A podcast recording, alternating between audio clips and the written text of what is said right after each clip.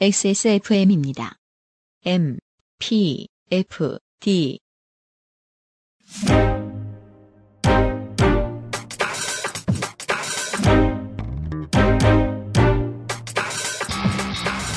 이현파입니다. 바닥에서 떠돌다 명품가의 취미가 되었다가 대중에게로 퍼지는 것, 현대문화의 숙명입니다. 20세기의 언더그라운드 음악이 보여준 모든 것을 주워 담아 명품 의류나 화장품 광고의 소품으로 만들어낸 라나델레이는 자신의 음악을 Hollywood sadcore라고 부르죠. 그녀가 자신을 무엇이라 정의하든 업계는 이 사람에 의해 크게 변했습니다. 라나델레이의 커리어를 돌아보는 이번 주의 Amplified 팟캐스트 호스트 유승균 PD 나와주세요.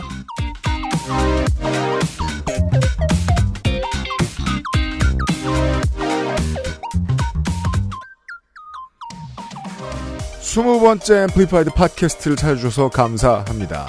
이현파 크리에이터 서울의 봄 재미있었나요? 너무 재밌습니다. 꼭 보세요. 과거의 기록을 알면 더 재미있는 것들이 간혹가다 있습니다. 이 사람들은 예전의 음악을 알고 이 사람들의 랩을 들어야 훨씬 즐거워요. 다이나믹 듀오와 이영지의 Smoke가 이번 주 Amplified 팟캐스트 첫 곡입니다.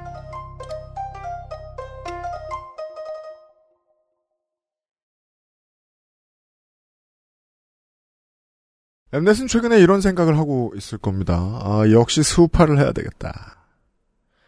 아, 잘 팔리고 또 잘 팔린 스우파 시즌이 끝났습니다. 다이나믹 듀오와 이영지의 Smoke를 듣고 왔습니다. 이 노래도 역시 잘 팔렸죠. 네. 뭔가 Smoke는 듣고 싶지 않더라도 어떻게든 듣게 되는 노래.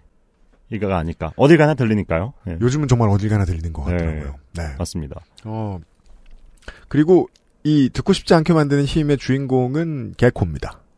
그런가요? 네. 이 노래가 이영진의 투자 때문에 기억나나요? 저는 그렇게 생각하지 않아요. 음, 어, 맞습니다. 네. 네. 나는 달리거나 하면서 그때부터 타격감이 상당하거든요. 맞아요. 네. 어, 개코는 저는 사실 뭐 인간을 알 만큼 친한 사이가 아닙니다. 그냥 안면이 있고 반가워하는 정도지. 그 개코는 본인의 능력이 어디서 오는지 아직 정확히 알고 있을 거라고 예측하지 않습니다.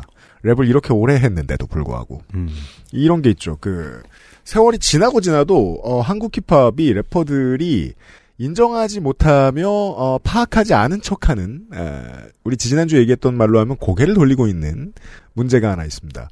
우리말 가사를 쓸때 음, 표기가 같으면 영어 읽는 방식과 헷갈리게 발음하는 것입니다. 이건 90년대 중반부터 어 이게 이제 이태원 출신, 클럽 출신, 어 나이트 출신 그리고 LA 출신 래퍼들은 이걸 잘 안 했어요. 근데 PC 통신 출신들이 이런 못된 습관이 있었어요. 음, 발음을 꼬는 거라고 생각하면 될까요? 그렇습니다. 한국어 발음을 영어처럼 꼬는 것? 그러는 건 좋아요. 중의적일 땐 좋아요. 음, 근데 하나의 의미만 가지고 있을 때는 영어로 발음하든지 우리말로 음. 발음하든지를 선택해야 돼요. 여기서 지금 이영지도 그 실수를 하고 있습니다. 일로 읽어야 되는데 일이라고 하죠. 아, I, 그건 L, 실수가 L. 아니에요. 음. 이영지 입장에서는 기술이에요. 하지만 힙합을 모르고 듣는 사람에게는 왜 이러는지 하는 어색함이 들어요. 음. 그리고 이 문지방을 음. 비힙합 팬들은 넘지 못합니다. 이건 25년째 이어져 오고 있는 한국 힙합의 이상한 지점이에요. 음. 그리고 거기서 완벽하게 벗어나 있는 래퍼 제가 아는 사람 최자개코밖에 없습니다. 아 물론 다른 래퍼들이 있을 수는 있는데 제가 최자개코가 랩을 하는 거 너무 오래 봤기 때문이기도 하고 음. 그 99년에 KOD일 때부터 봐왔기 음. 때문에 어야 저렇게까지 잘하면 어떡하나 했는데 어 12매스에서 큰 고통을 겪었단 말이에요. 그렇죠. 그래서 이제 저는 Taxi Driver 앨범이 성공한 게 너무너무 반가웠고, 그리고 이제 개인적인 애정보다는 아티스트 이 두 사람에 대한 애정이 저는 더 큰 것 같아요. 왜냐하면 랩을 한국 사람들이 알아듣게 했는데 잘하는 몇 안 되는 사람들이었기 때문입니다. 정말 많은 친구들이 다이나믹 듀오를 통해 힙합에 입문하고 네. 노래방에서 다이나믹 듀오 노래를 부르고 그런 데에는 음. 그런 이유도 전 있다고 봅니다. 네. 우리 이현파 크리에이터보다 조금 뒷세대들은 어, 이 사람들의 레이블인 아메바 컬처의 슈퍼스타들로 힙합을 처음 접합니다. 그렇죠. 아, 쌈디와 이센스죠. 그래서 이제 이센스의 어, 개코에 대한 디스전이 벌어졌을 때 보통 이제 뒷세대들은 아, 다이나믹 듀오 손절합니다. 이센스를 택하고. 근데 저는 그때 그 노래를 들으면서도 생각했어요. 그래? 랩은 내가 듣기엔 아직 개코가 더 잘하는데. 음. 예. 아, 최초의 시기 부터 한국 힙합을 접했던 사람들이 다이나믹 듀오의 듀, 두 래퍼를 좋게 기억하는 열쇠도 여기에 있습니다. 정확하게 분석들은 하지 않습니다. 음. 왜냐하면 본능적으로 이 기술이 빠지고 나면 한국 힙합은 그럼 우리 이제 랩 어떻게 하지? 하는 불안감을 가지고 있어요. 이게 다들 기본으로 탑재, 이 오류가 기본으로 탑재되어 있기 때문에. 그리고 그 숲에서 오랫동안 살아남았는데 그 오류를 한 번도 보여주지 않은 개코와 처자 같은 래퍼도 있는 거죠. 그런 실수를 다듀가 한 번도 하지 않았다는 거는 그들의 철학이라고 봐야 되는 걸까요? 네. 근데 음. 때로 보면 혹시 모르고 잘하나? 음. 싶은 경우도 있어요. 왜 우리가 그 저 롤 볼때 음. 그롤 중계 같은 거 볼 때 나중에 exit 인터뷰할 때 자기도 자기가 왜 그렇게 빨랐는지 모르겠다. 자기도 자기가 왜 그렇게 대처했는지 모르겠다라고밖에 인터뷰 못하는 사람들 있잖아요. 너무 피지컬이 좋은데 자기가 이유를 모르는. 하다 보니까 그렇게 됐다. 네. 그래서 다듀의 음악을 저도 당연히 피디님만큼은 아니지만 오랫동안 보고 들어왔는데 야, 이현파 크리에이터 훨씬 열심히 들었을 거예요. 저는 팬의 입장은 아니고 그냥 음. 생산자 입장이니까. 음, 그렇죠. 네, 이었으니까. 근데 이제 다듀의 랩을 좀 듣다 보면 이제 시대의 흐름에 따라서 라임의 구성이나 이런 음. 것도 많이 바뀌잖아요. 음. 근데 라임이든 flow든 딴 걸 다 떠나서 이 또박또박한 음. 저- 아주 정확한 발음은 네. 그냥 그때부터 똑같았어요. 네. 올드 팬들에게도 그리고 젊은 팬들에게도 왜 나스와 제이지가 오랫동안 살아남는가? 왜 아이콘으로 위치할 수 있는가?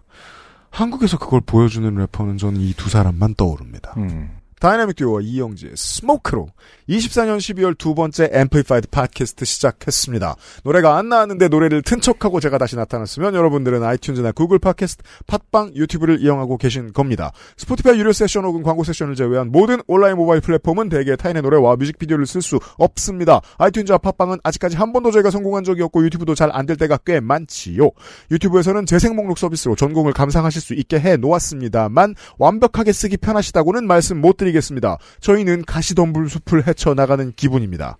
XSFM 소셜에 선곡표를 올려놓고 있습니다. 음악을 듣고 음악 이야기를 하는 이 방송은 Amplified 팟캐스트입니다. 광고 듣고 이번 주의 이야기 시작하겠습니다. 플럭서스 광고 나와주세요.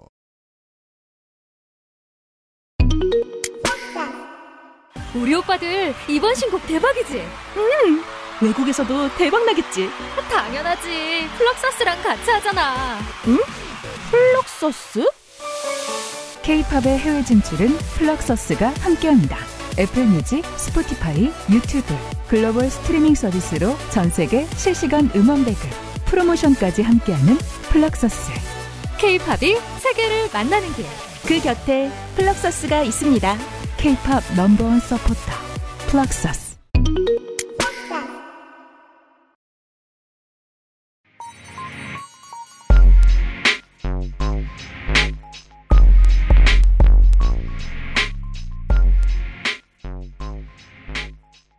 한국이 겨울 한가운데입니다. 이번 주에 앰플리파이드 팟캐스트는 아, 음악 업계의 방구석 여포들 중에서 제일 싸움 잘하는 여포를 만나는 시간 되겠습니다. 왜냐면 이렇게 그 디지털 EP 처음 낼 때부터 하던 음악을 계속해서 맞습니다. 이렇게까지 큰 영향력을 가지게 된 아티스트 2010년대에 얼마나 봤는지 모르겠습니다. 우리 빌리 아일리시 소개를 하기도 했었지만 어, 그 이전에는 라나 델 레이가 있었습니다. 그렇습니다. 어, 뭐랄까, 라나 델 레이가 2010년대 초반에 처음 등장했을 때, 음, 아델에 대한 미국에 대한, 아델에 대한 미국의 대답, 뭐 이런 표현도 등장했지만, 저는 그거는 그렇게 적합하진 않다고 봤어요. 개소리입니다. 네. 그냥, 뭔가 클래식한, 옛날 사람 같은 외적 분위기를 제외하면 겹치는 면이 전혀 없기 때문이죠. 네. 라나 델 레이가 네. 어, 그렇게 입고 그렇게 메이크업 해놓은 라나 델 레이가 흑백 사진 찍히면 겁나 그럴 듯합니다. 어, 그렇습니다. 그 시대 근데, 네. 어머니 같기도 하고. 근데 그게 아델과의 공통점은 끝이에요. 맞아요. 네. 아델은 그냥 가수, 네. singer의 원형. 아주 훌륭한 singer. 네. 이에요. 그런데 라나 델레이는 alternative의 원형 같다고 어떤 미국 매니아들이 착각했나 보죠? 근데 alternative의 원형도 아니에요. 네, 맞아요. 변종 같은 존재. 포크를 자기 맘대로 변종으로 만들어 놨어요. 음. 90년대 alternative의 분노는 어, 남성적이고 훨씬 직선적이었으며 mainstream rock이 어느 정도 채용돼 있는데 라나 델레이의 alternative는 훨씬 슬펐고요. 맞아요. 그리고 가만히 들어보면 훨씬 비싸 보입니다. 음, 맞습니다. 제가 아까 인트로 시간에 대본에 썼죠.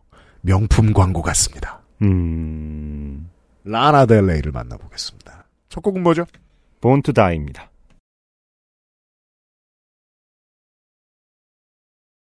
alternative rock이 처음에 무슨 대안을 찾아서 무슨 대안을 찾으려고 들었기에 alternative rock이라는 이름을 부여받았는지 모르겠지만 결국 2010년대와 20년대 들어와서 90년대에 생겨났던 alternative rock은 이러한 대안을 남깁니다. 여성. 음, 좀 더 자세히 얘기하면 라나 델 레이입니다. 라나 델 레이의 2012년 노래 Born to Die를 듣고 왔습니다. 그렇습니다. 어, 라나 델 레이 딱 생각해 보면 분명히 팝스타인데 근데 또 빌보드 핫백 차트 순위나 이런 거를 보면은 top 10 싱글은 두 개밖에 없고 네. 그죠. 그런 존재지만 충성도 높은 마니아들을 아주 많이 확보하는 것만으로도 음, 슈퍼 팝 스타들과 동등한 영향력을 가질 수 있다. 맞습니다. 그걸 보여주는 아주 좋은 사례 같아요. 우리 두 주 전에 이제 엘리엇 스미스 얘기를 스쳐 지나가듯 했었는데 음. 차트만 보고 있는 사람들은 엘리엇 스미스의 영향력이 그렇게까지 절대적이었는지 몰랐거든요. 한국에 앉아있던 사람들이 생각합니다. 이소라는 왜 엘리엇 스미스 사후에 그를 기리는 노래를 냈을까? 음, 그가 절대적이었거든요. 라나 델레이도 마찬가지입니다. 그렇습니다. 네. 그래서 테일러 스위프트는 과거에 빌보드 뮤직 어워드에서 어떤 상을 수상하면서 음. 아 그때 Woman of the Decade라는 상을 받았어요. 음, 근데 자기가 생각했을 때 우리 decade 최고의 아티스트는 라나 델레이다. 음. 그래서 그녀는 어떤 음악적인 스타일, 보컬 스타일, 가사, 미학 그 모든 부분에서 영향을 미쳤다. 음. 이렇게 말을 했거든요. 음. 어, 이 스피치가 저는 굉장히 의미가 있다고 봐요. 음, 차트 성적이 다 보여줄 수 없는 것, 네. 네, 그것들을 좀 오늘 이야기를 하게 될 것 같습니다. 음.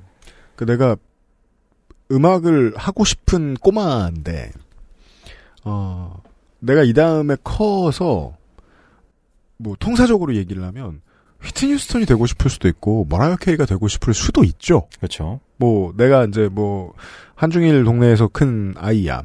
내가 보아가 되고 싶을 수도 있고 코코리가 되고 싶을 수도 있을 거예요. 음, 근데 내 손에 기타가 떨어지죠? 그럼 한 두 달 쳐보고 그게 되고 싶다는 생각을 열에 아홉은 저버리게 됩니다. 음, 이게 춤을 추는 거랑 누가 대가가 와서 메이크업을 해주는 거랑 내가 기타 들고 노래를 잘 만드는 거랑은 완전히 다른 이야기잖아요. 다른 영역이죠. 네. 이 분화를 그동안 세상이 길을 터주지 않았어요. 시장에 이런 아티스트를 어떻게 해야 잘 팔 수 있을지에 대해서 이거는 시장 잘못이죠. 시장이 아이디어를 못 냈달까요? 21세기가 오기 전까지는? 그러니까 라나 델레이는 그래서 그런 기준으로 보면은 디바도 아니고 음, 댄스 가수도 아니고 네. 이 사람을 어디로 분류해야 할 것인가? 음. 아마 90년대 시각으로 봤을 때는 그랬을지도 모릅니다. 네, 어찌 보면 팝 역사의 가장 거대한 질문 덩어리 중 하나입니다. 음. 라나 델레이는 존재 자체가 좀 문제적이죠. 이 사람은 왜 스타가 되었는가? 이 맞습니다. 사람을 스타 이 사람이 스타가 될 수 있는 환경은 무엇이었는가? 음. 이 사람은 왜 이렇게 많은 아티스트에게 영향을 주고 있는가? 등등등. 그렇습니다. 이 Born to Die가 나왔을 때가 2012년인데 음. 그때 어떤 노래들이 나왔는가 좀 생각을 해보면은 네. 케이티 페리, 저스틴 비버, 원 디렉션 뭔가 우리가 팝하면 생각하는 음. 아주 멜로디가 잘 들리고 음. 낙관적이고 네. 즐거운 팝들이 전성기를 누리고 있던 때였죠. 케이티 페리. 네. Firework 하던 때였죠. 네, 음. 근데, 근데 Firework는 무슨 갑자기 20세기 중반에서 타임머신을 타고 온 것 같은 여자가 뚱한 표정으로 바로 그 팝을 부릅니다. 그리고는 우린 죽기 위해 태어났다. 그죠. 갑자기 다른 세상 이야기를 하고 있는 거예요. 이게 이제 Born to Die 하면 네. Notorious B.I.G. 어. 로 기억을 합니다. 우리 세대들은. 근데 Notorious B.I.G가 Born to Die라고 하면 그건 요런 사회적인 맥락이 있죠. 어, 인종차별과 그 차별로 인해서 꾸준히 생겨난 커뮤니티, 어떤 커뮤니티 전체, 어떤 민족 전체가 경제적으로 돈을 더 많이 못 벌게 되어 있어. 아, 그러면 돈을 더 많이 못 벌게 되어 있는 민족, 인종에서는 범죄자가 더 많이 나올 수밖에 없는 거잖아요? 그럼, 그래서 범죄를 하다 보면 일찍 죽게 돼 있어. 음. 그 정도의 이해란 말이에요. 시대에 대한 좀 자조적인 메시지라고 맞아요. 봐야 되잖아요. 근데 네. 라나 델레이의 본투 다이는 어 민족, 인종, 성별을 다 뛰어넘은 체념이었어요. 어차피 죽을 건데 뭐 그죠? 이런 느낌이에요. 10대 때 일 잘 안 풀릴 때 생각하는 체념 같은 거예요. 이 Born to Die 그냥 싹 죽을까? 메시지는. 예, 약간 이 느낌이죠. 그래서 Nirvana의 앨범 B-side 들을 때쯤 나오는 노래 같은 느낌의 트랙을 라나 델레이가 들고 나와서 스타가 됩니다. 그렇습니다. 이 라나델레이는 이제 Video Games라는 곡으로 이제 컬트적인 인기를 끌더니 음. 이제 거대 레이블인 인터스코프와 네. 계약을 했죠. 음. 근데 그렇게 발매된 앨범이 바로 이 노래가 실린 본투다이입니다. 음. 근데 재밌게도 이 앨범은 발매 당시에는 굉장한 악평에 시달리게 돼요. 음. 우선은 인터스코프와 계약을 한 것만으로도 욕을 먹었어요. 맞아요. 네.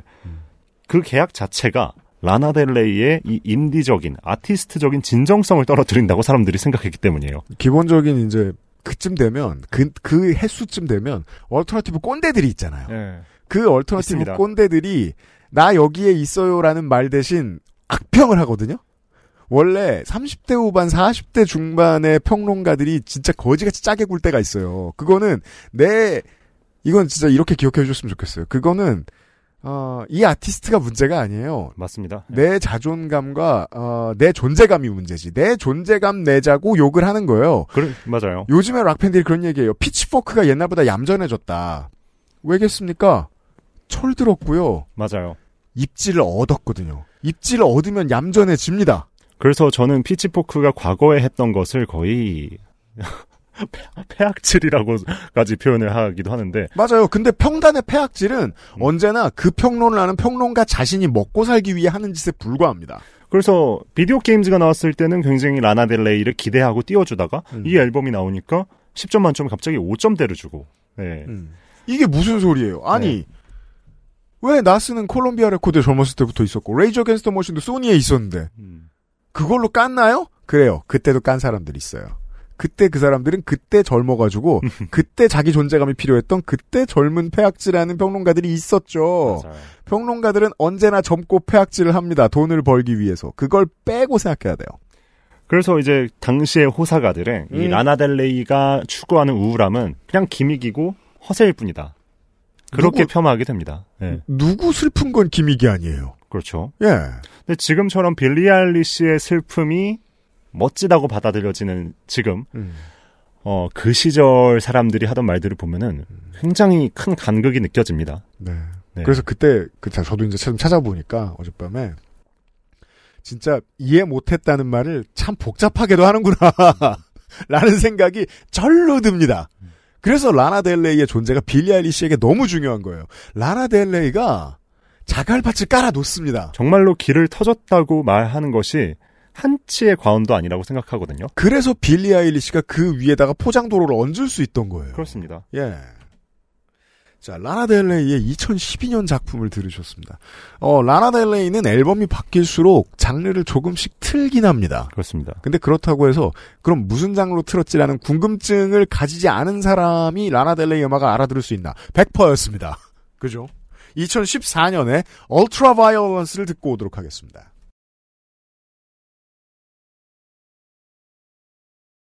어떤 젊은 뮤지션 지망생은 노래를 잘하고 싶어하고 어떤 친구는 춤을 잘 추고 싶어하고 어떤 친구는 존 레전드처럼 피아노를 치고 싶어해. 누구는 기타를 잘 치고 싶은데 멋있게 친다기보다는 잉베이 맘스틴처럼 속주를 잘하고 싶어해. 어떻게든 될 수 있습니다. 하지만 라나 델레이의 Ultraviolence를 들은 어떤 젊은 친구들은 저 정도 스토리텔링을 하고 싶다는 생각을 하게 됐을 겁니다. 아, 스토리텔링의 정점 어딘가에 있는 작품입니다. 2014년에 라나 델레이의 울트라 바이올런스를 들었습니다. 저도 그렇게 생각을 하는 게 단편적으로는 이런 상황을 당한 화자 입장만 생각하게 되거든요. 근데 이 노래를 여러 번 듣죠? 그러면 지금 이 화자는 자기 입장만 말하고 있고 그 주변 사람들도 자기에 의해 다쳤다는 정도의 스토리텔링까지 전달됩니다. 음. 예. 서로가 서로에 의해 상처 입은 그림. 근데 그 와중에는 어, 사회가 준 어떤 병폐 같은 것들도 슬쩍슬쩍 내 보이죠. 마약을 암시한다거나 음. 등등등. 네. 어, 뭐랄까, 라나델레이는 이어지는 이 앨범에서도 여전히 그 할리우드 옛 영화들을 떠올리게 만듭니다. 음. 네. 고전 영화 같은 분위기에 이 reverb가 잔뜩 드리워진 음. 이 사운드, 그리고 더 자기 파괴적인 가사가 굉장합니다. 이 가사 때문에 라나델레이는 더 문제적인 아티스트가 되어 가고요. 이게 이제 최초에 들었을 때는 영화는 음악이랑 좀 다르다는 편견이 있어요. 3분 동안 뭘 얼마나 말하냐. 그래서 3분에 얘기할 수 있는 건 그러니까 케이티 페리 노래가 이해가 잘 되는 거죠. 직관적이잖아요. 네. 하지만 라나델레이의 음악을 들은 사람 입장에서는 케이티 페리가 동네 바보같이 보입니다. 뭐 여자랑 키스를 했대. 뭐 어쩌라고. 나도 했단 마. 대단한 거 아니거든요. 그건 3분 동안 이해시킬 수 있죠. 하지만 폭력의 피해자는 지속적으로 노출되면 가해자와 동질감을 느낀다거나 정이 드는 문제. 스톡홀름 신드롬이라고 하던가요? 폭력이 있기 때문에 당연히 존재하는 따라오는 감정이거든요. 폭력을 좀 더 진실하게 다루기 위해서는 어, 피해자가 어딘가에 홀린 듯한 폭력에 부정적으로 따라오는 같은 감정 상황들까지 다 표현해줘야 돼요. 근데 그걸 3분 동안은 표현 못한다고 생각한 거죠. 종래의 아티스트들은. 라나 델레이는 한 거고요. 음, 원래 계란을 먼저 깨는 사람은 계란 깼다고 욕 먹습니다. 라나 델레이의 천재성은 보통 이런 데서 많이 발휘됩니다. 잘 모르시는 분들을 위해서 말씀을 드리자면 이 곡의 가사에는 이런 가사가 등장하죠. 그가 나를 때릴 때 나는 그것이 키스처럼 느껴졌어요. 음. 라는 가사. 이거는 이제 60년대 소울 걸그룹인 크리스탈스의 노래를 좀 인용한 대목이기도 한데요. 네. 이 가사 때문에 라나델레이는 반여성주의 음. 아티스트라는 비난을 굉장히 많이 받게 되죠. 네. 그리고 또 라나델레이 그리고 뭐 여기 PC 묻었네 저기 PC 묻었네 하고 앉아있는 전 세계의 찌질한 친구들에게 욕, 어, 갑자기 환영을 받게 되기도 하고요. 뭔가 갑자기 원하지 않았는데 표상이 되고 네. 지금은 10년이 지났으니까 이제 다들 압니다. 이게 폭력을 폭력으로서 고발하는 가장 효과적인 방법이었다는 걸요. 네. 그렇죠. 그래서 라나델레이와 좀 비슷한 느낌의 슬픈 또 다른 슬픈 팝의 주인공인 로드는 이 노래가 폭력을 옹호한다면서 비판하기도 했었는데 음. 뭐 그렇게 받아들이는 것도 이해는 됩니다만 음. 지금 생각하면은 그것이 로드가 정확히 이 곡을 해석했다고 생각하진 않아요. 이 역시 엄청나게 시대착오적인 해석인 게 음. 90년대의 갱스터 랩 가사를 들으면 어 피해자한테 못 살게 굴고 상대방 갱한테 못 살게 굴고 이런 이야기들이 계속 나오잖아요. 그건 실제로는 우리가 어떤 큰 시스템에 의해서 억압당했기 때문에 서로가 서로에게 상처를 주면서 우리 잘났다고 뽐내고 있다. 이건 커뮤니티가 다친 거고 그 다친 사람은 나다. 원래 폭력은 폭력을 낳잖아요? 그러니까 누군가한테 또 폭력을 행사하죠. 그런 고백이었거든요? 근데 그때 해석을 똑바로 못하니까 라나 델레이의 음악을 봤을 때도 PC하지 못하네 이런 말이 나고 앉았는 거예요. 그러니까 이게 말씀하신 것처럼 그 시절 랩 같은 경우에는 저는 서로가 서로를 좀먹는 이 음. 시스템 그리고 이 시스템에서 왜 우리는 벗어나지 못하나 약간 저는 그런 느낌이 있었다고 그래요. 그래서 울부짖죠. 네. 그런데 메시지가 좀 더 고도화되죠? 그러면 체념한 모습을 어떻게든 효과적으로 보여줍니다. 저는 그게 라나델레이라고 생각해요. 얼마나 고통스러웠는가를 말하기 위해서는 체념한 주인공을 보여주는 것도 좋은 방법이거든요. 네. 맞아요. 그래서 저는 라나델레이가 자신의 노래에서 어떻게 보면 toxic relationship이라고 하죠. 좀 결코 건강하지 못한 그런 관계들을 여러 차례 그리곤 했는데 네. 또 어떨 때는 뭐 매춘을 연상시키기도 하고 음. 나이 많은 남자에게 끌려서 과하게 의존하는 그런 모습을 그리기도 했는데 어 라나델레이는 훗날 이게 자기 개인적 경험에 근거한 것이라고 네. 인정합니다. 그이 점에서 대단해요. 현대 음악이 결국은 두드리지 않던 인간사의 자연스러운 일상 중에 어떤 문을 혼자 너무 많이 열어줬습니다. 라나델레이는. 네. 그런 점에서 개척자라고 전 볼 수 있다고 보는데 그래서 여성 인권을 수백 년 퇴보시켰다는 비판은 나에게 너무 가혹하다. 개소린 게 네. 여성 인권은 어차피 퇴보해 있어요. 음. 왜냐하면 실제로 이런 범죄를 저지른 사람이 너무 많으니까. 음. 근데 그걸 영상, 그니까 근데 그걸 예술이 보여줄 때 진저리를 치는 사람들이 있어요. 이건 정치적 간만에 정치 얘기해. 어, 원래 저한테 정치 얘기 시키는 건 주로 이연파 크리에이터입니다. 잘못했습니다.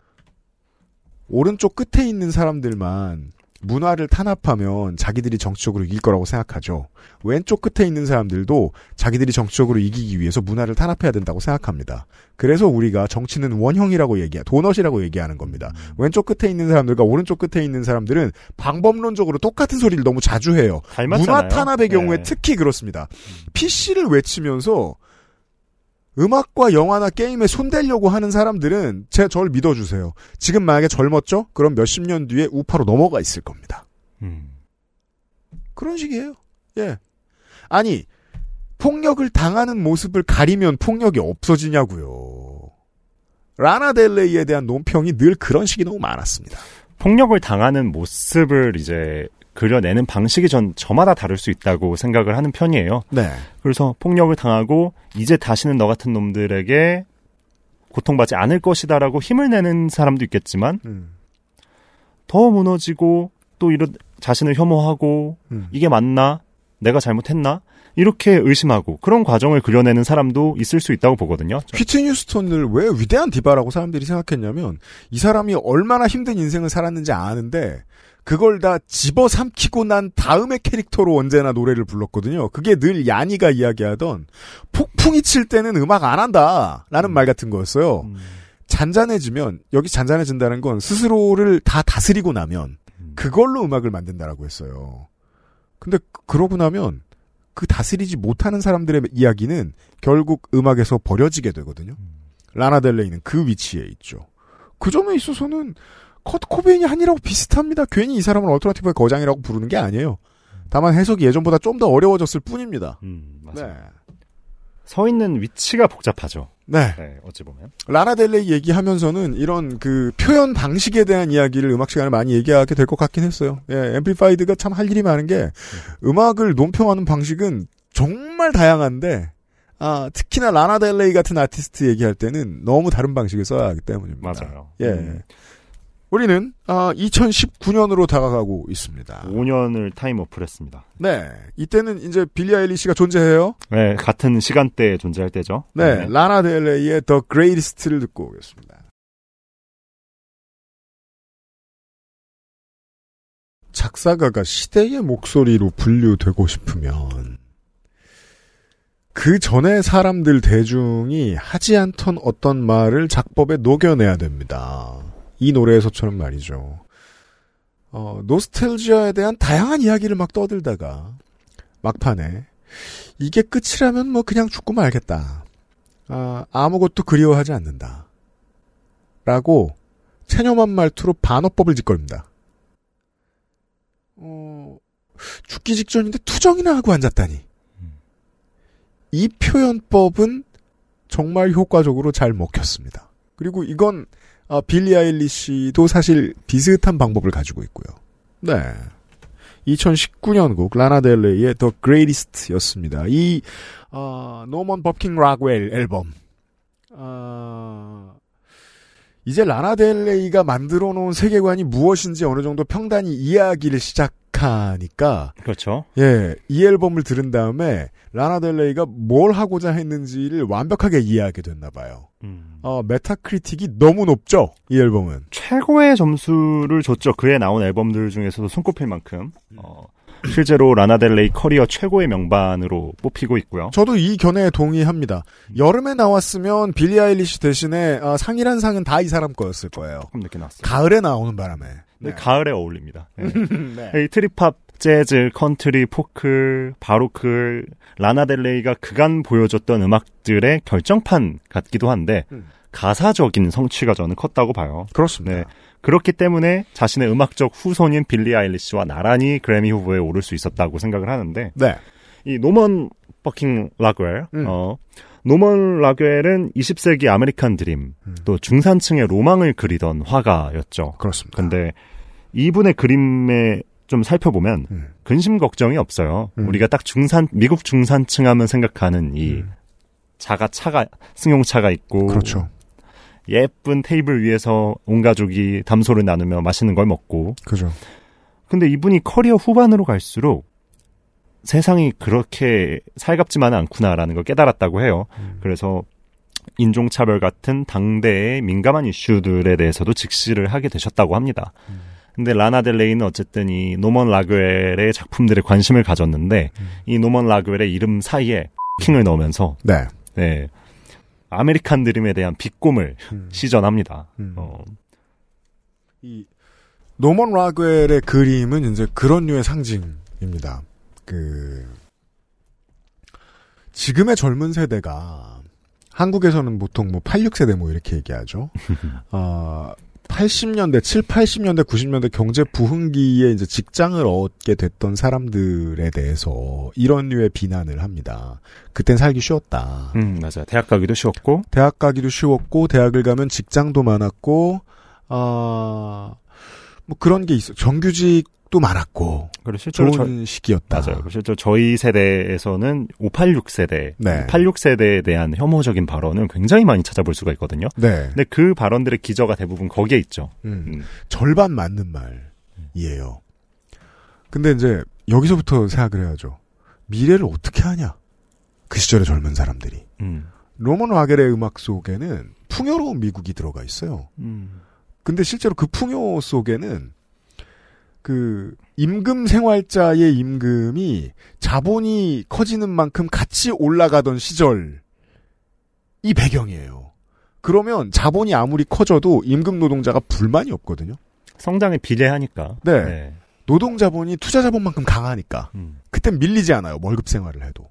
심지어 얼마나 강하냐면 4인 가정이 한 사람만 월급쟁이를 해도 먹고 살 수 있었어요. 음. 근데 임금이 점점 줄어요. 투자 시장이 어떻게 해야 투자 수익을 늘릴지를 생각하면서 이상하게 임금을 줄여요. 고용 그 고용 정리를 하고 정리 해고를 하고 그럼 사람들의 원- 임금이 줄어들죠? 그럼에도 불구하고 투자 수익은 계속 늘어요. 그래서 국가나 기업은 부자가 되는데 사람들은 점점 더 거지가 돼요. 그 상황을 8, 90년대의 노동자들은 알 수 없습니다. 음. 대신 신호를 보죠. 어? 근데 유색인종은 직장이 늘어나지 않아. 나라가 점점 잘 사는데. 어떤 사람들은 직업을 점점 안 주려 그래. 그럼 거기서 신호를 보는 거예요. 그래서 거기에 맞서 싸우던 사람들을 그때는 우습게 봤습니다. 잘 먹고 잘 사는데 뭐가 문제야? 그리고 그때 사람들이 경고하던 게 노만 라겔이 후반기에 경고하던 것이 모두의 현실이 되죠. 음. 지금 옆 사람 누구를 지켜주지 않으면 너도 결국 그지가 될 거야. 어느 때보다 삶의 불확실성이 높아진 상황이고요. 그 불확실성을 자본이 점점 더 늘려온 거예요. 어떤 그렇죠. 사람들은 그걸 미리 볼 수 있었고. 예. 이제는 모두가 다 탈락되게 된 시대가 된 거죠. 그럼 라나 델레이 같은 뮤지션이 나오지 않을 수 없는 거예요. 그리고 라나 델레이는 노먼 라겔의 후반기 작품을 통해서 그 신호를 파악했던 거고요. 아, 나는 존재하는 게 예상되어 있었구나. 내 음악은 예측된 미래였구나. 오래된 미래일 수 있겠구나. 네. 네. 그래서 저는 이 노래는 20세기 미국의 낭만을 빌려서 동시에 21세기의 조소를 보내는 그런 앨범이었다고 저는 생각을 하거든요. 네. 그래서 이 앨범, 이 노래 The Greatest의 최후반부에는 이런 가사도 등장하잖아요. 카니에 웨스트는 금발이 되어 떠났네. 그렇습니다. 네. 이게 되게 중의적이죠. 그리고 데이비드 보위의 Life on Mars는 음, 단순히 노래가 아니라 현실이었네. 음, 네, 그런 이야기를 합니다. 그렇습니다. 네, 그래서 라나델레이가 가사적으로 아티스트적으로 더 성장한 기점이었다는 생각이 들고 그렇습니다. 누군가에게는 안티페미니스트로 분류되는 사람이 또 누군가에게는 페미니스트로 불리죠. 네, 페미니스트가 되고 또 반트럼피스트가 되는 네, 네, 그런 재미있는 상황이 되었어요. 그렇습니다. 자신이 더 많은 이야기를 할 수 있는 아티스트라는 것도 증명했고요. 네. 그 뭐라고 할까 될까요? 그 빌리 아일리시는 결국 개인에게 물어봐서 답을 낸 천재랄까요? 20대의 천재들은 보통 그런 식입니다. 근데 그런 사람들이 서른 되고 마흔 돼서 아 그걸 점차 세계관으로 늘려나가고 세계에 대한 이해로 늘려나가는 아티스트는 극히 드물어요. 음. 예. 라나 델레이는 이 음반을 통해서 그 반열에 스스로 올랐다는 걸 증명을 해냅니다. 그래, 내가 이게 다 비극이라고 생각했던 것이 온 세계의 비극이 맞구나. 맞아요. 그래서 저는 라나델레이를 보면은 약간 톰 요크가 생각날 때도 있어요. 좋은 비유입니다. 그렇습니다. 그 라나 델레이가 처음부터 지금까지 꾸준히 모든 노래에서 이야기하고 심지어 오늘은 기술적인 얘기 생략해야 되는 게 시간이 없기 때문에 기술적으로 어마어마하게 많은 걸 이뤄낸 앨범이거든요. Norman Fucking Rockwell은 네. 그럼에도 불구하고 생략하겠습니다. 이 얘기를 하기 위해서 커리어 내내 사람들의 평범한 일상은 얼마나 많은 비극에 드- 비극에 둘러싸여 있는지가 라나 델레이가 늘 노래에서 하던 얘기예요. 아 그래서 이름이 라나 델레이인가 하는 생각이 드는 거예요. 포드의 델레이는 아 라틴의 소나타쯤 됩니다. 중산층의 상징. 어, 1.8 4인용 자동차예요. 어. 예. 그거 하나 굴리고 살아가는 대다수의 사람들의 인생에 다 존재하는데 음악은 이제까지 말하지 않은 어떤 것들을 어떻게든 말하려고 용의 용을 쓰는 사람이 라나델레이라고 저는 생각을 합니다. 예. 라나델레이의 노래를 한 곡 더 들을 시간이 아, 아 지지난주에 이어서 이번 주에도 왜 차트 얘기를 하지 않는가?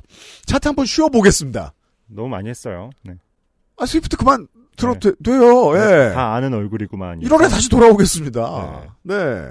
그 덕분에 우리는 라나델레이의 노래를 네 곡 들을 수 있게 됐습니다. 네. 어떤 곡을 고를까 하다가 라나델레이가 굉장히 다작을 하는 아티스트거든요. 그래 보여요. 네. 근데 지금 정규 앨범도 10, 13년 동안 9장을 냈으니까요. 네. 근데 올해 나온 최신곡을 좀 들어야겠다 그렇습니다. 싶어서 골랐습니다. A&W를 듣고 오겠습니다.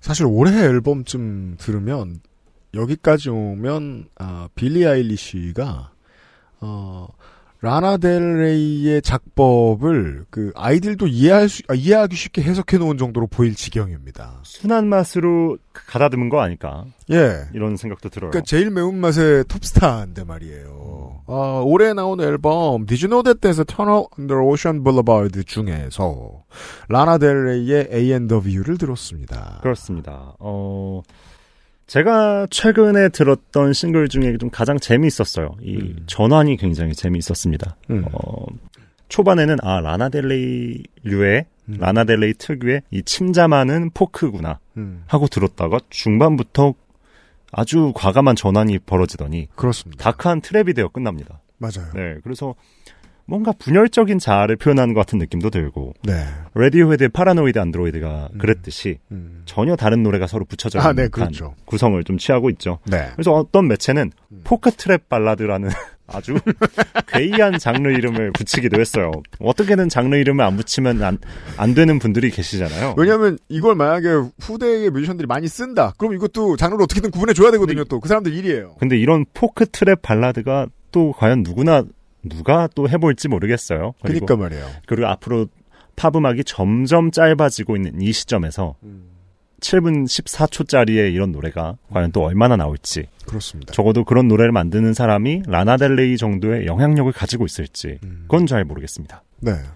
그 왜 2010년대로 넘어오면서는 이 드라마나 영화들도 어, 중요한 소재로 체념 같은 걸 좀 다뤄요. 음, 맞아요. 더 이상 아, 신분이 상승할 수도 없고 어떤 큰 성공을 거둘 수도 없는데 그렇다고 해서 우리 인생의 드라마가 사라지는 건 아니니까. 되게 쉬운 케이스로 저는 사실 뭐 기생충도 생각이 나고. Breaking Bad. 음, 맞아요. 네.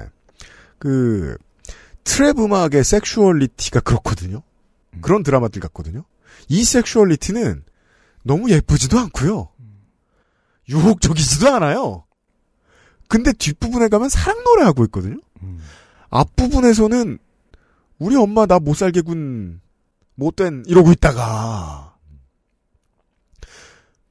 그 외로움을 어떤 그 가정사의 결과물로 가지고 있던 사람이 사랑이 뭔지 모르겠는데 사랑은 해야겠으면 어떨까?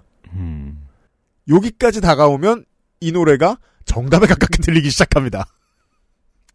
어떻게 보면은 이, 이런 시각도 있어요. 그러니까 라나델레이가 자신을 지금까지 따라다녔던 음, 그런 반여성주의자다. 음. 이런 오명들을 직접 받아치는 노래다. 음. 이런 시각도 좀 존재합니다. 근데 이렇게 받아치면 원래 때리고 싶었던 사람들은 이해도 못합니다. 예. 그러니까 난 이미 엉망진창이고 네. 난 아메리카의 창녀다라고 음. 이제 계속 반복을 하는데 American W죠. 원래 제목은. 그렇죠. 네. 네. 저는 그런 시각도 그런 해석도 좀 의미가 있다고 보는 편이긴 해요. 음. 음. 그런 자극적인 표현을 라나델레이가 괜히 반복해서 쓸 것 같지는 않거든요. 네. 음. 그, 이 노래에서, 이 앨범에서도 라나델레이는 저는 어려운 얘기를 하고 있다고 생각하지 않아요. 아니, 현실을 보여준 건데, 왜 작가한테 뭐라 그래? 너네 영화 볼 때 안 그러고, 어, 뉴스보다 기자한테 그러지 않잖아. 그러니까 이런 윤리에 대한 질문, 음악 속 윤리에 대한 질문은 앞으로도 계속 반복될 것 같거든요. 네. 네. 특히 이런 얘기들이 있잖아요. 영화나 드라마에 나오는 폭력은 가만두면서 게임과 음악한테는 왜 그러는 거예요? 그죠? 왜 음악한테는 그러느냐.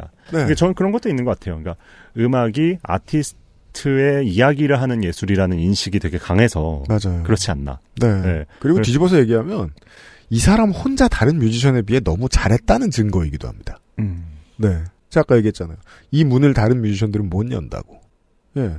먼저 열면 아, 느그적 느그적한 인류에 의해서 끌어내려지죠. 이런 식으로 문을 열어서 또 네. 계속 돈을 벌고 음. 페스티벌 헤드라이너를 하기도 힘들 겁니다. 게다가 돈을 못 버는 게 아니잖아요, 이 사람이 지금. 그렇죠. 네.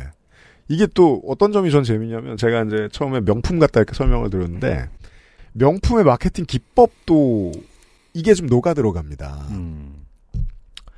명품은 그게 뭐 향수든 옷이든 뭐 가방이든 다 상관없어요. 광고할 때 세상에서 제일 화려하게 하지 않습니다. 음. 세상에서 제일 예쁜 사람을 모델로 쓰지도 않습니다. 음. 그리고 메이크업도 가장 화려하지도 않아요. 음. 어떤 분야에서는 체념과 외로움을 어떻게든 사진과 영상에 녹여냅니다. 음. 그 이유는 해석하기 나름입니다만 제가 해석하는 이유는 그래요.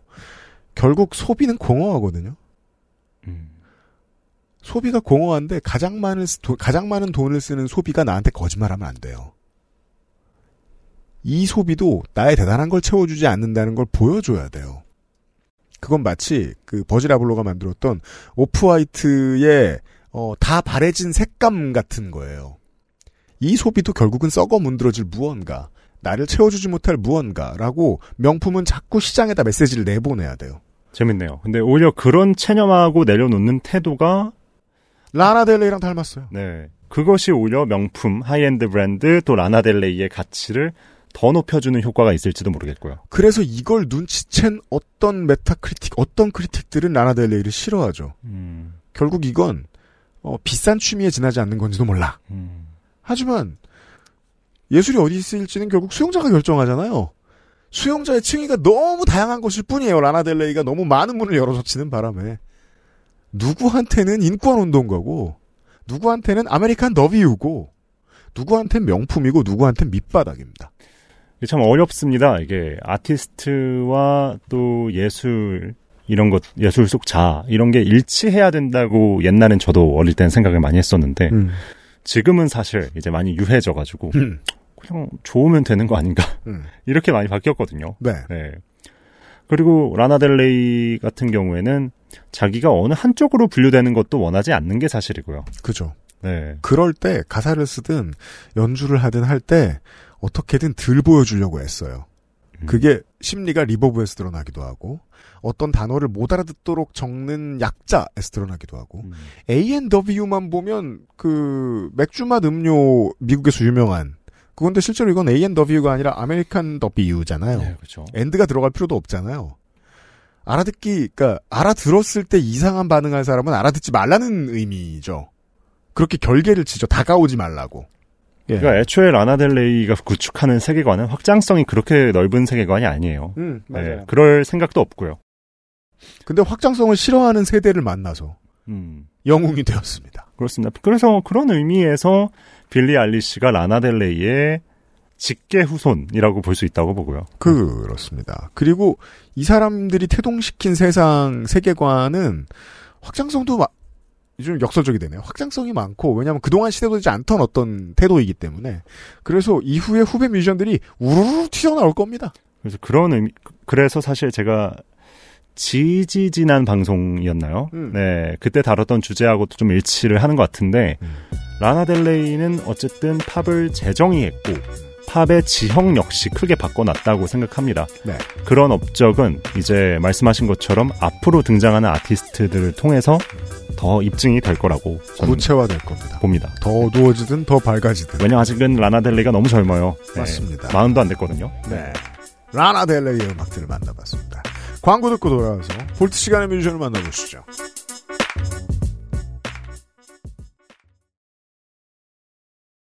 플럭서스 디스트리뷰션 23년 12월 상반기 플럭서스 발매 음원입니다. 나기철의 사랑은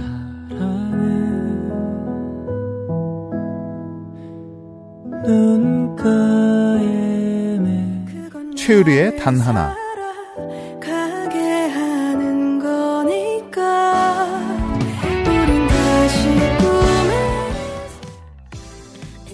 쿠잉의 Tide.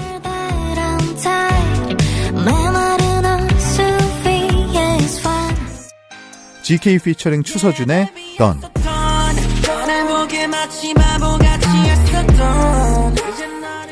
애플 뮤직, 스포티파이, 유튜브, 글로벌 스트리밍 플랫폼에서 만나실 수 있습니다. 케이팝이 세계를 만나는 길. 그 곁엔 언제나 K-팝 넘버원 서포터 플럭서스.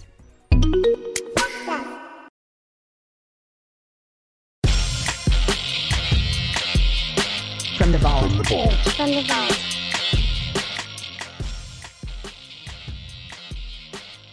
지난주에 타일라 얘기하면서 이걸 잠깐 까먹었는데, 그, 어린 음악을 하고 싶은 친구들에게, 어, 길을 꺾기도 하고, 길을 세워주기도 하는 이런 특성을 가진 아티스트가 있습니다. 지금까지 우리가 설명드렸던 거는 너무 복잡하니까, 단순히 눈에 들어오고 귀에 들리는 걸로 파악했을 때, 어, 타일라 같은 사람이 요즘 사람으로서는 적당한 예인 것 같아요. 어, 스팅이나, 알리시아 키스처럼, 음악을 잘했는데 우연히 잘생긴 사람이 가끔 있어요. 음. 예. 라나 델레이도 딱 그런 사람이라고 저는 생각하거든요. 작품과 하나도 안 어울리는 어, 생김새를 하고 돌아다니고 있잖아요.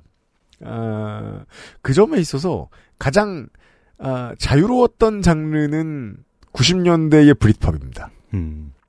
아무렇게나 생겨먹은 사람들이. 근데 또 그때 브리팝의 주역들을 보면은 또 멋있게 생겼어요.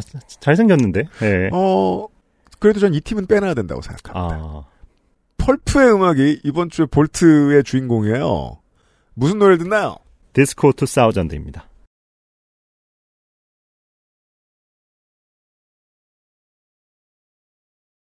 이 팀의 전성기 때 저는 고등학생이었습니다. 오.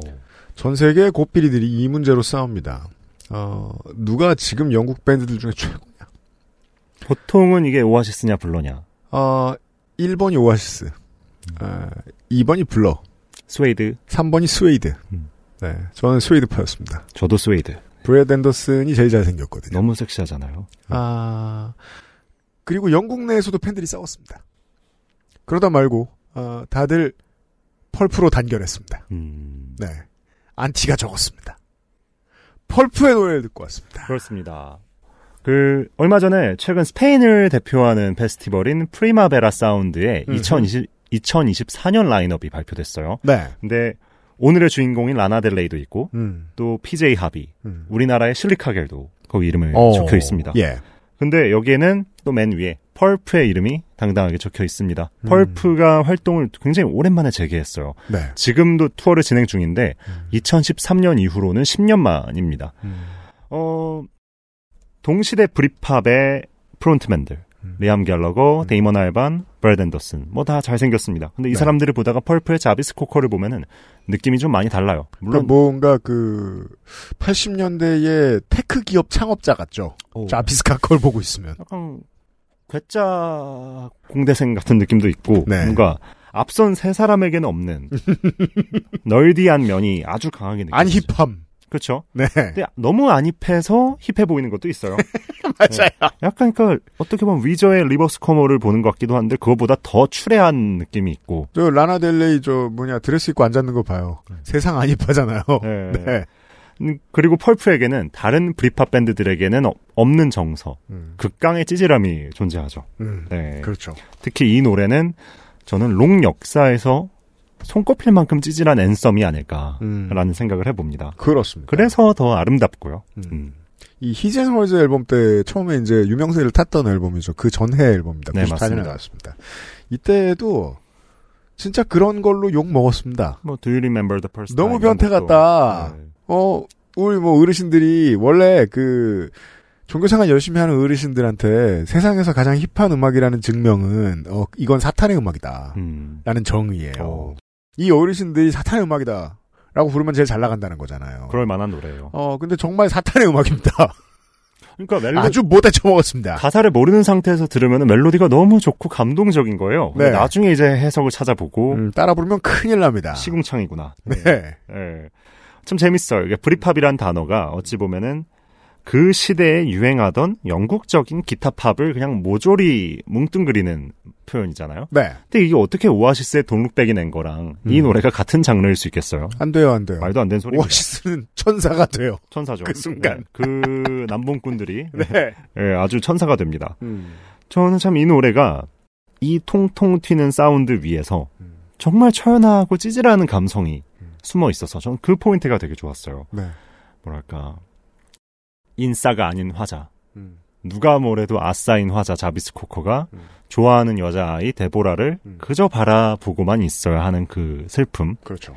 그리고 막판에는 이게 다 포기하고 인싸들이 이제 그 여자친구에게 달려드는데 자신은 아무것도 할 게 없고 음. 그러다가 나중에는 나이가 들어서 음. 일- 일요일에 뭐하니 그렇습니다. 아이 데리고 오지 않을래? 음. 아, 굉장히 아련합니다. 음. 예. 근데 저는 이 찌질한 감성이 누군가는 음. 거부감을 느낄 수도 있지만 음. 또 마- 굉장히 많은 사람들이 동의할 수 있는 공감할 음. 수 있는 내면 속 한 지점이라고 생각해요. 네. 예. 음. 그게 저는 펄프의 힘이라고 보는 편이고요. 네. 이게 이제 알려주신 게 이제 90년대의 관점이었고 그래서 그게 이제 데이트를 했던 거고요. 음.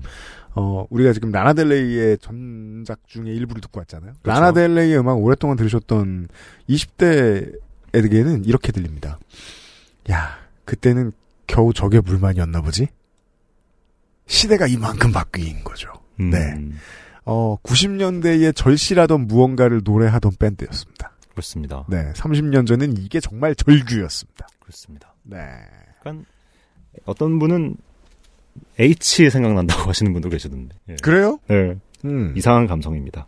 예. 어, 사실 이 나이 또래쯤 되면 이제 행복한 여생을 보내기 위해서 재결합한단 말이에요. 음. 네, 행복한 여생을 보내자면 투어를 열심히 다녀야 되잖아요. 예, 행- 예, 펄프도 올 겁니다. 제 생각에는. 아, 근데 국내 팬이 확실히 그런가요? 예, 제가 노엘 갤러거 내한 공연 음. 예, 가는데 음. 아, 펄프는 과연 얼마나 모을 수 있을까? 음. 그 생각이 들어요. 음. 국내에서 늘 입지가 애매했던 것 같습니다. 음. 맞아요. 스웨이드 블러 펄프가 잘 될지 모르겠어요. 그래도 스웨이드는 많이 왔죠. 락? 페스티벌에 와. 아, 그렇습니까? 예, 저는 아, 저 예, 예. 브렛 앤더슨한테 사인 두 번 받았는데 음, 음, 근데 블러는 90년대 중반에 오고 안 왔고 음. 네. 스웨이드는 그래도 2010년대에 들어서 왔, 꽤 왔고 음. 오아시스야 뭐 오아시스는 어딜 가도 되고. 해체한 이후로도 노엘 갤러거가 네. 여러 차례 최근까지 방문을 할 정도니까요. 음.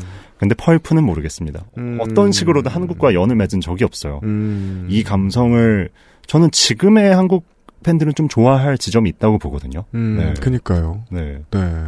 일본이나 자카르타 가셔야 볼 수 있는 그렇습니다. 지 않을까 싶네요. 네. 펄프의 노래를 간만에 들었습니다. 이현파 크리에이터를 어, 크리스마스 시즌에 다시 만나 뵙겠고요. 그렇습니다. 메리 크리스마스. 여기까지 스무 번째 앰플리파이드 팟캐스트였습니다.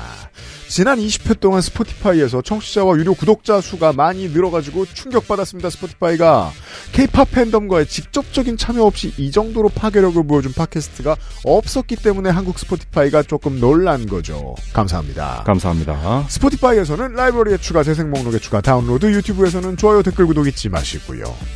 도널드 제이 트럼프가 당선된 2017년 초 라나 델레이는 트럼프를 제거하기 위한 witchcraft 일종의 마법 제의를 한 적이 있다고 소셜에서 밝힌 적이 있습니다. 와. 사람들은 다들 자신의 방식으로 메시지를 퍼뜨리는데 그 일환이었겠죠.